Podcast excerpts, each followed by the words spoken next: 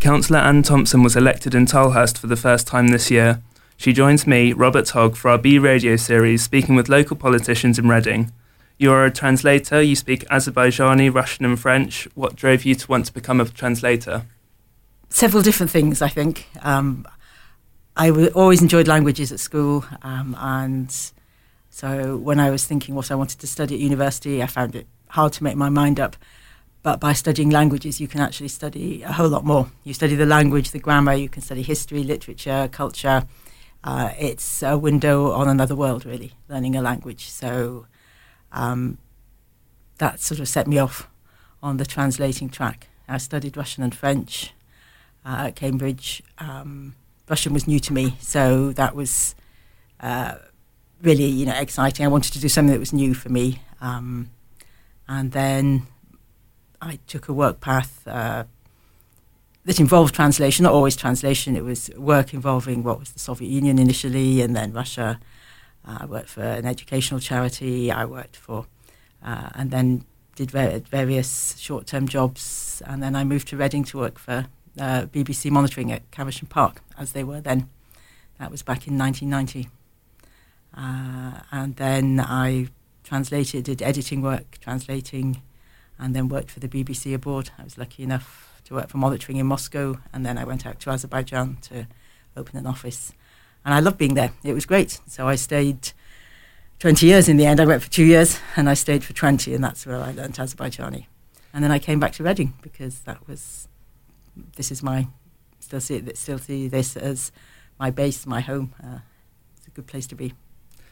You mentioned you worked at the BBC Monitoring Centre, which was conveniently located in Caversham, set up originally in 1939 to monitor Nazi broadcasts. It's evolved a lot since then. Could you tell us about, about what you did for them? Yes, well, I started work um, as really what you call a sub editor or a copy editor. Uh, and I was looking uh, as part of a team. We produced a printed, it was in those days, bulletin of uh, news which had been translated, monitored, translated from the Soviet media. And so we'd be selecting things, putting things together, just checking them, uh, uh, checking the English. Um, and, and, it was a fascinating time because it was the era of Gorbachev, Glasnost, Perestroika. Then there was the coup. When, um, well, after the coup, after, after the sort of collapse of the Soviet Union, it became possible for uh, monitoring to open up offices in Russia and other countries, which during the um, communist era it hadn't been possible to do, um, which is how come I was able to go and work in Russia, listening, translating from uh, TV broadcasts that were only that we could only access over there, and then the decision was taken to open an office in the Caucasus. Um, and so I went to Azerbaijan. And so, um, and so there, obviously, by then it was also managerial job training, um, finding the sources of news, getting to know the local media, that sort of thing.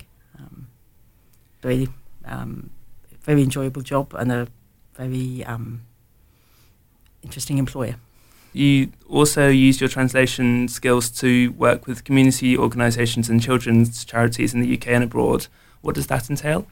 Oh, well, that's um, well, abroad was probably more when I was actually working in living in Azerbaijan. Um, I uh, worked with, oh, I, I was active in my local church, which was actually of local people, not really one for foreigners. And so we organised uh, summer camps every year for children uh, and young people, and also including uh, disabled children and young people, because it was harder for them to um, you know, get out and about or have opportunities to uh, relax over the summer. And then when I came back, I'm a, I became a trustee of a charity called Child Aid uh, to Eastern Europe that focuses also on working with children in Ukraine, Moldova, and Belarus.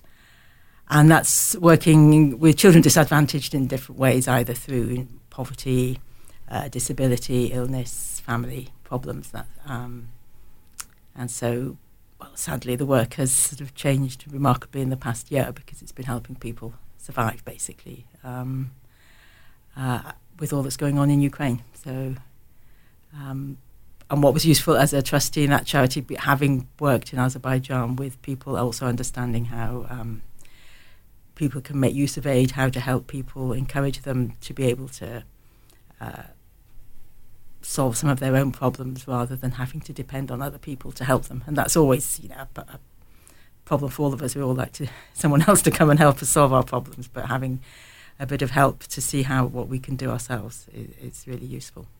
What are your thoughts on the current situation in Ukraine? Do you see much hope? Well, it, I'm worried that it will drag on for a long time. Um, that it it might reach. Well, what, what's happened in other conflicts in other parts of um, involving Russia in other parts of the former Soviet Union is that they they reach a sort of a stalemate, um, and some kind of ceasefire might be agreed, but it would only it wouldn't be the resolution to the conflict. It would just be a sort of temporary ceasefire. That's a possibility, but then, you know, at what stage Ukraine could be would be prepared to agree that I don't know. Um, it's hard to see how it's going to end at the moment, um, because of course both both sides having their own interests. Um, because uh, because Russia will want to, however it stops, Russia will want to save face, and so they will want to sh- have gained something. Equally, Ukraine, you know, they fought so well, and they're put, um, they will want at least to get back to the borders that they had before the, this round of the conflict started. Um, and that's just very hard to see how that's when that's going to happen. Do you think in the run up to Ukraine since 2014, politicians in the UK have perhaps had their heads turned away from Russia too much, um, allowing Russians to invest in the UK? I mean, I think it started before 2014, really. Um, I, um, I, think various mistakes were made um, in terms of relations with uh, Russia both you know right going right back into the 90s into trying to build maybe a more positive relationship um, which wasn't built and since then I think yes I think very little attention was paid to Russia in the West um, or particularly in Britain um, and then uh, particularly in countries like Germany which are ironically so dependent on Russia but they um, and now they're sort of caught in this position You know, we've got sanctions on Russia, but they're selling so much oil and gas. You know, Russia's not suffering price inflation like we are. You know, it, it's kind of the West didn't really look and became dependent on Russia without thinking about it. Often, it's often saying the right words like energy security, multiple sources of energy, but actually not doing anything about it. Um, depending on Russia wholly, I mean, even to the extent that there was a plan, where are we now, say 10, 15 years ago, quite well advanced for a new gas pipeline going from the Caspian from Azerbaijan to ultimately to Vienna to the main gas hub. And in the end, the Europeans said, you know, we don't really need it, we don't want it. We've got enough gas from Russia.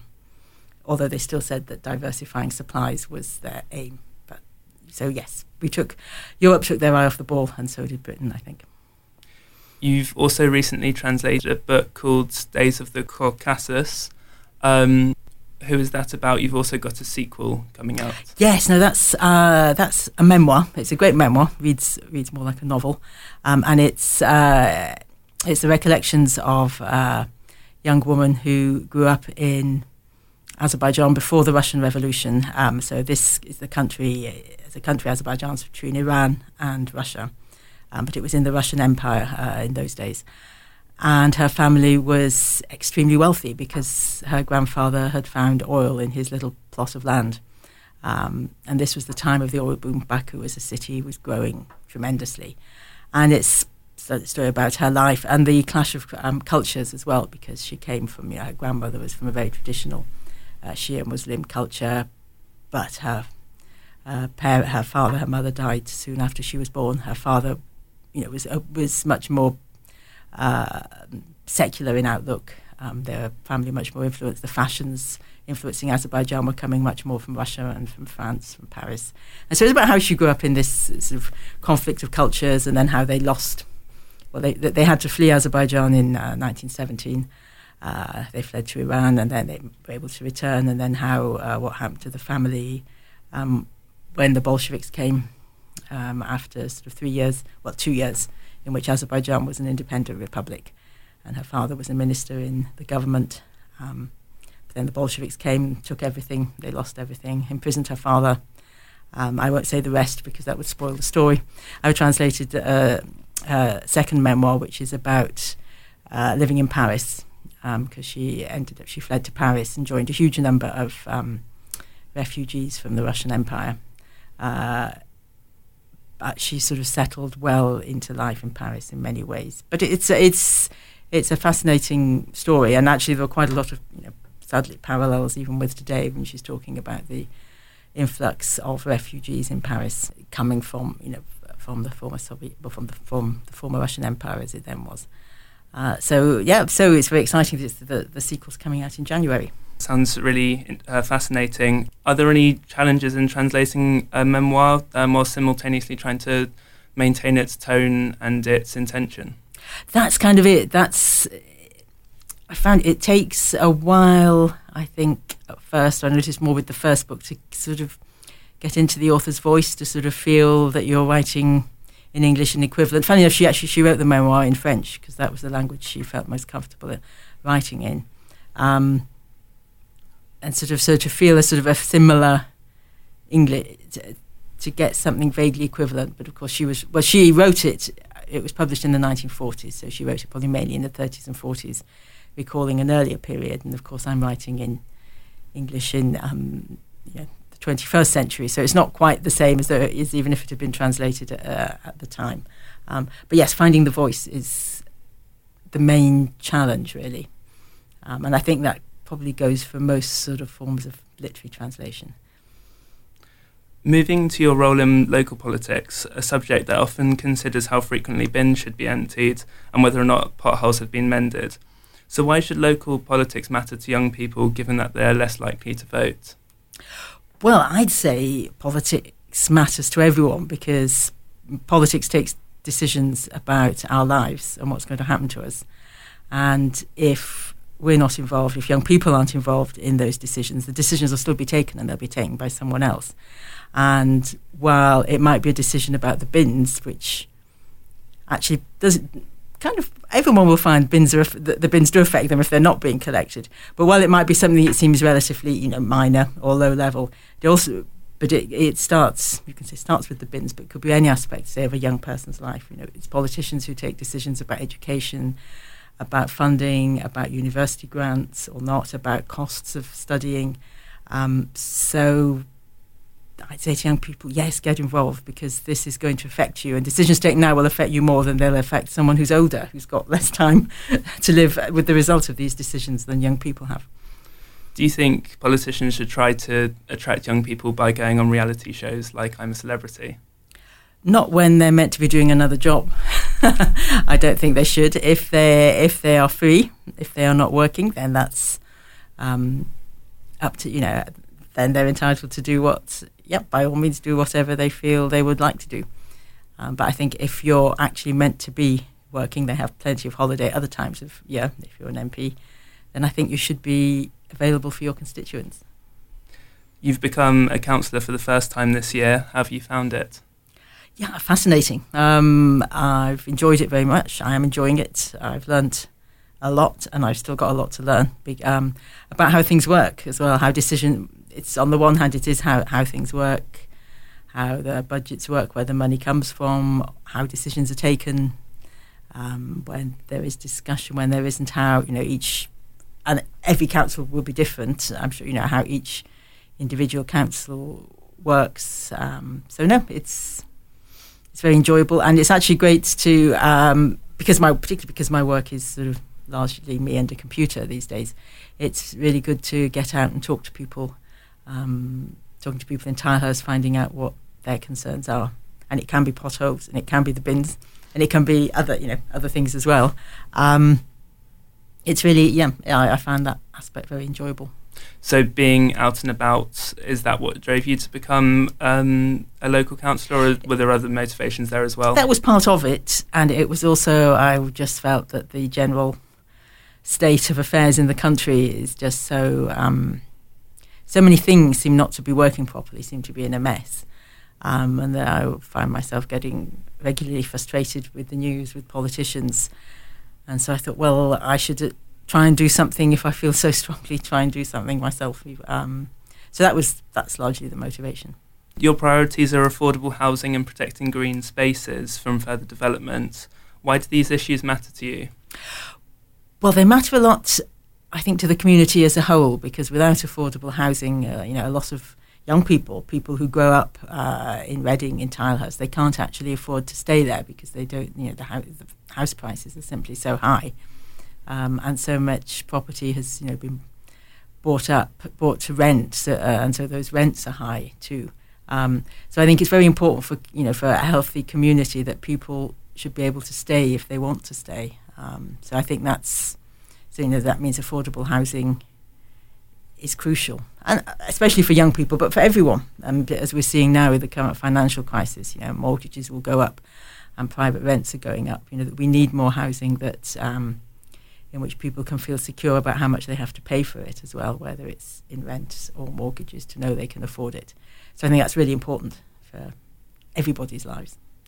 As a councillor, do you feel that you either directly or indirectly have enough power or influence to uh, make a change in these areas?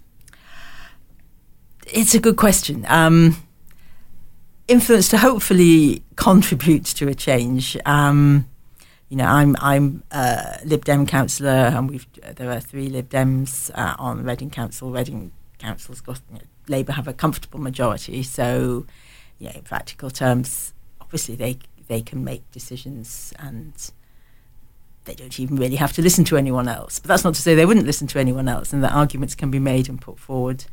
And, and this is one of my colleagues often says, you know, if, if something's a good idea, we need to put it forward, and if another party takes it, if it gets done, that's what matters more than anything.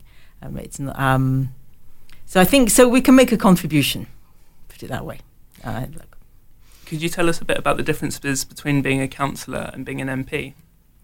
Well, I, I know more now about being a councillor.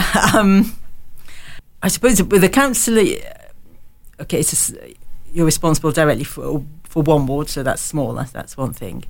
Um, what makes it easier I think certainly within being a councillor, and it would depend on each circumstances, is that you are part of a team. So we're a small team for our, and we're sort of lucky in Tilehurst, we three Lib Dems, it's a very sort of liberal-minded area, and so we can work together, support one another, um, get advice, bounce ideas, and also our former councillors who you know, retired but who still who you know uh, know a lot and are able to give help. Whereas I think sometimes with an MP, maybe it's harder because they're the one person responsible for their constituency. So, of course, they have their team of people, but it's not quite the same. And of course, as an MP, you're discussing and working on much wider range of issues, a wider range of um, uh, questions. So much, much more than you would be as a councillor. But maybe you see less of the nitty gritty as an MP. I mean, I think obviously as an MP, from what I can see, I haven't been one, so I can't give the full um, comparison. But you're much more. Um, well, it's a it's a full time occupation completely, and I think it can sort of take over uh, your life if you're not careful. If you're an MP, especially. But some of the principles are the same. The basics of talking to people, knowing what people are thinking, what they want in your constituency, um, how you can help them. Um, so there are similarities, but but I think the pressure on MP on MPs is greater. You also mentioned earlier that you're a Liberal Democrat. In Westminster, the third largest party is entitled to ask two questions during the most anticipated event in Westminster politics every week Prime Minister's questions. As a Liberal Democrat, that opportunity used to be afforded to your party. However, the Scottish Nationalist Party, led in Scotland by Nicola Sturgeon, is given this privilege. Why do you think the Lib Dems don't have as much traction nationally as they used to? Yeah, it's a good question. It's part. I think that might partly also be sort of circular in the sense that the more exposure you have, the more you're seen on TV or asking questions in uh, Prime Minister's Question Time, the more people um, think about the party and the more traction it gives you. Um, but I think from talking to people, there's a lot of interest and support in for the the Lib Dems at the moment. I think, I mean, it's it's hard to say because we've not had, you know, like a, a nationwide poll. Um, but uh, my feeling is that probably our support is slightly greater, say, than the polls put it at the moment. But I can't say that for sure. Um, and I think it is partially as well that people, it's also partly the problem of our voting system.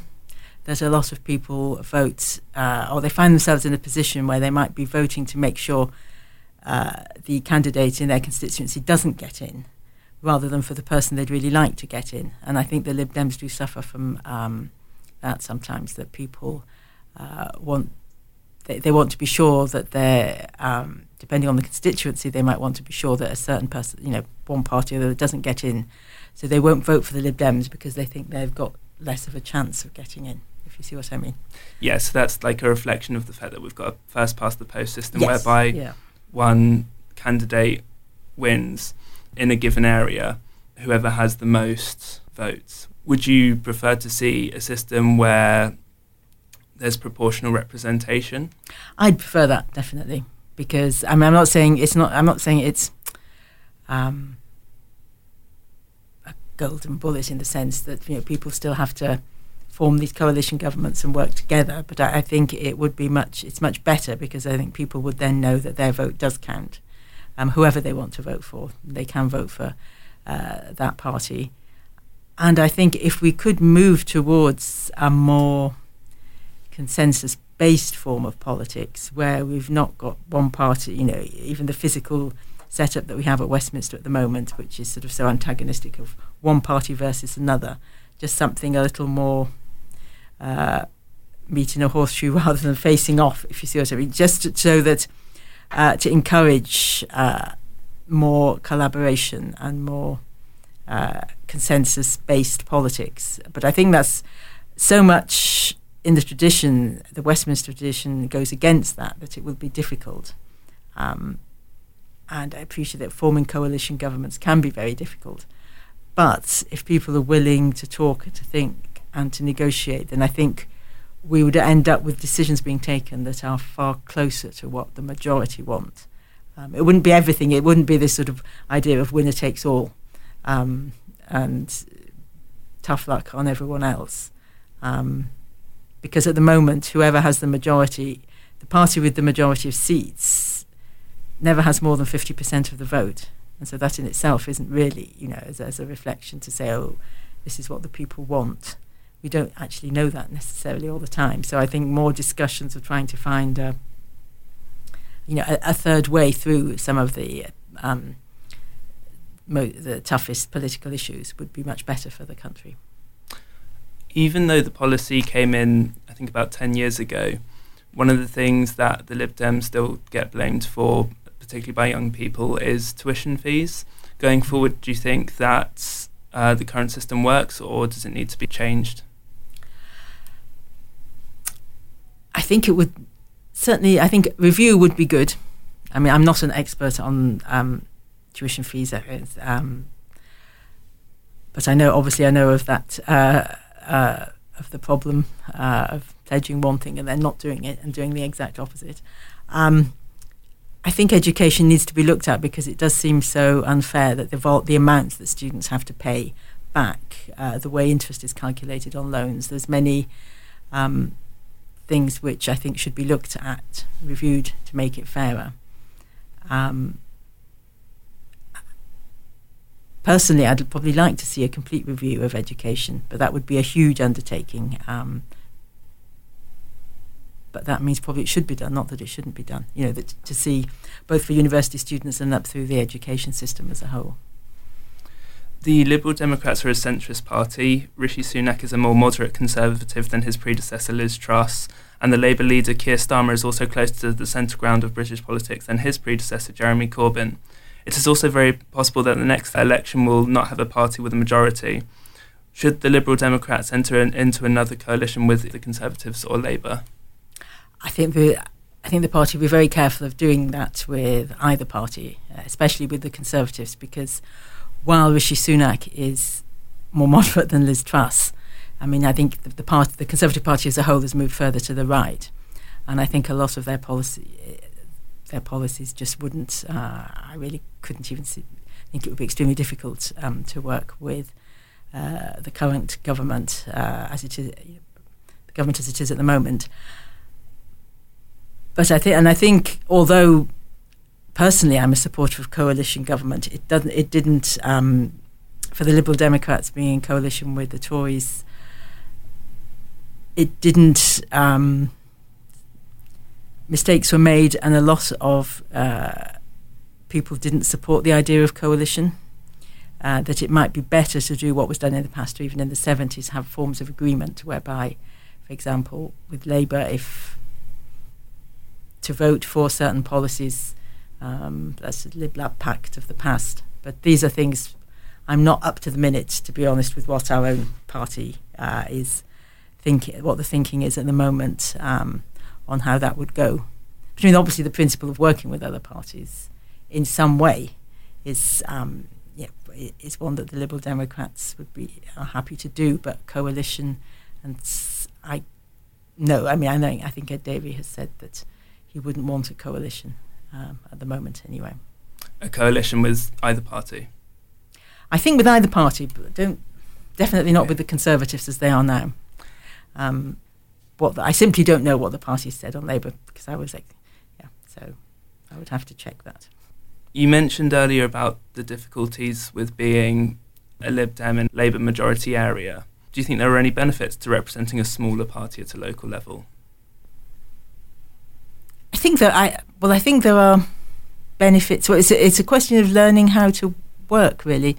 Um, I'm learning how to work as an opposition party um, because I'm learning how the council works, and there are roles that you know it's an opposition party. It's sort of our job to ask questions and keep asking questions to sort of not necessarily because the, there is something wrong with um, a policy, or it might not be being implemented properly, or there just might be uh, the case of you know the unintended consequences of policies. So I think as a smaller party, it is our job to ask questions to. Um, keep challenging the way things are done. Um, and it certainly gives us some resolve to get out there and sort of get talking to people. And, so, and, and quite probably we work harder because we know we have to work harder um, because we are a minority.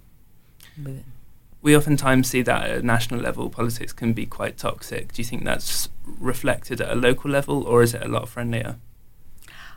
Well, I think it's a lot friendlier at a local level. I mean, there there can be obviously it's to do with people, and so there can be different clashes or different. But I think it's um, much friendlier at a local level. I see that you're on Twitter. Do you believe that it's a valuable tool for our democracy or a platform for division? Whoa, that's a good question. um, because I joined Twitter initially um, as a way of finding out more sort of about the literary world and when in fact the one of the books I translated first came out sort of to help promote that and connect with other people sort of on literary issues. And that's still mainly what I use it for and I haven't set up yet um, just because I didn't get around to it a sort of proper Twitter account as a councillor. And now with the changes in Twitter and the new ownership how desirable that is I'm not sure. Um, and the trouble with Twitter is it can be a platform for many things, um, and it can be very divisive, um, misleading, uh, unpleasant. It can also be a source of all sorts of information, um, and it can be very useful. Um, so I suppose I feel a bit divided about it.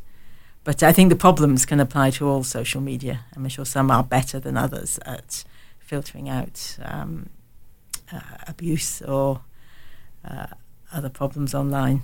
Um, suppose it's a tool that can be used for good or bad. So you're not convinced by the new ownership of Elon Musk then? I'm, I'm still waiting to see what happens. Okay. yeah. Do you have any ambitions going forward? Um, well, ambitions to see.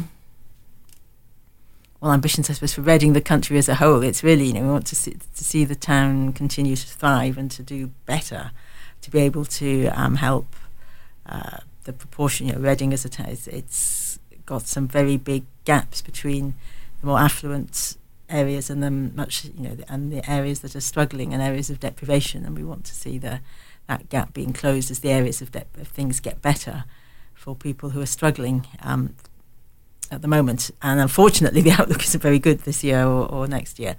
But the ambitions are I think for, for Reading to emerge stronger from this period. Um, but that's going to be a difficult thing to, to manage And for you personally, have you got another memoir that you've got your eye on that you'd like to translate? Oh, I've got yes, I've got various other novels that I'd like to translate that I'm pitching to publishers at the moment. Um, that's quite a difficult thing to catch someone, you know, to get someone interested and then to uh, publish interested and then to agree to to take on a novel from another part of the world. And finally, do you have any advice to any aspiring young local politicians? Well, get involved, absolutely. Yeah, um, I'd say don't you know don't. And also, my advice would also be if you're interested in politics, there's a whole range of jobs in politics, or I say jobs, uh, or things you can do. and they could be jobs later. Uh, it doesn't have to be. I know we think of say as an MP or as a councillor. Um, but if you're still interested in politics, but interested in another way, uh, managing campaigns, uh, organising um, the party, producing campaign literature. There's all sorts of um, different kinds of work and skills that are needed. And in fact, if you're someone um, and you feel a sense of horror, the thought of going and knocking on someone's door that you don't know and talking to them about politics, it doesn't mean you can't get involved. There's plenty of other things that you can do um, that are useful. So I'd say get involved and help shape it and help shape politics the way you think it should go. Um, that's what I'd say to young people. You know, don't hold back at all, and realise that you know, it's not something that you do sort of on your own. It's part of a team, and it can be a lot of fun. That's Councillor Anne Thompson, thank you so much for your time today. It's been really fascinating. You're welcome. Thank you very much for having me. Thank you.